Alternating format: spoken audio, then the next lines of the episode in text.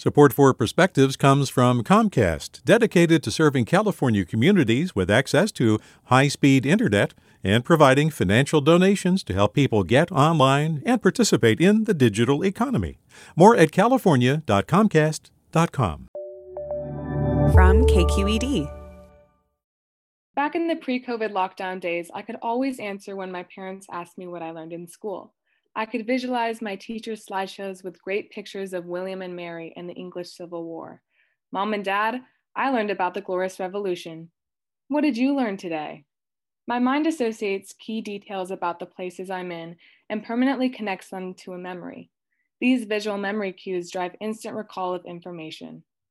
I'm a junior in high school and I'm trying really hard to adapt to remote learning.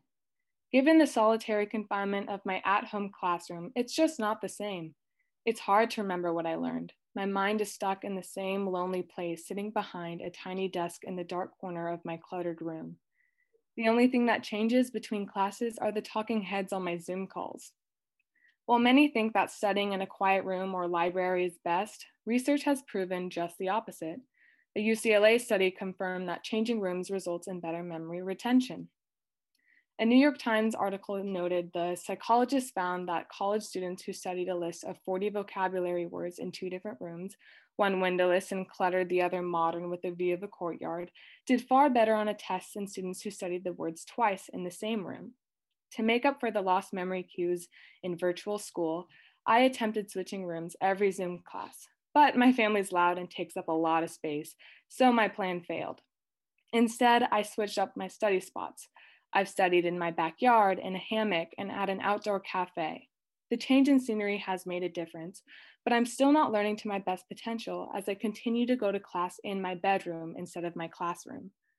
Many students want to go back to in person school for the social emotional aspect of being with real life people. But for me, given my difference in memory retention, I want to go back to in person school just to learn. With the perspective, I'm Claire McKechnie.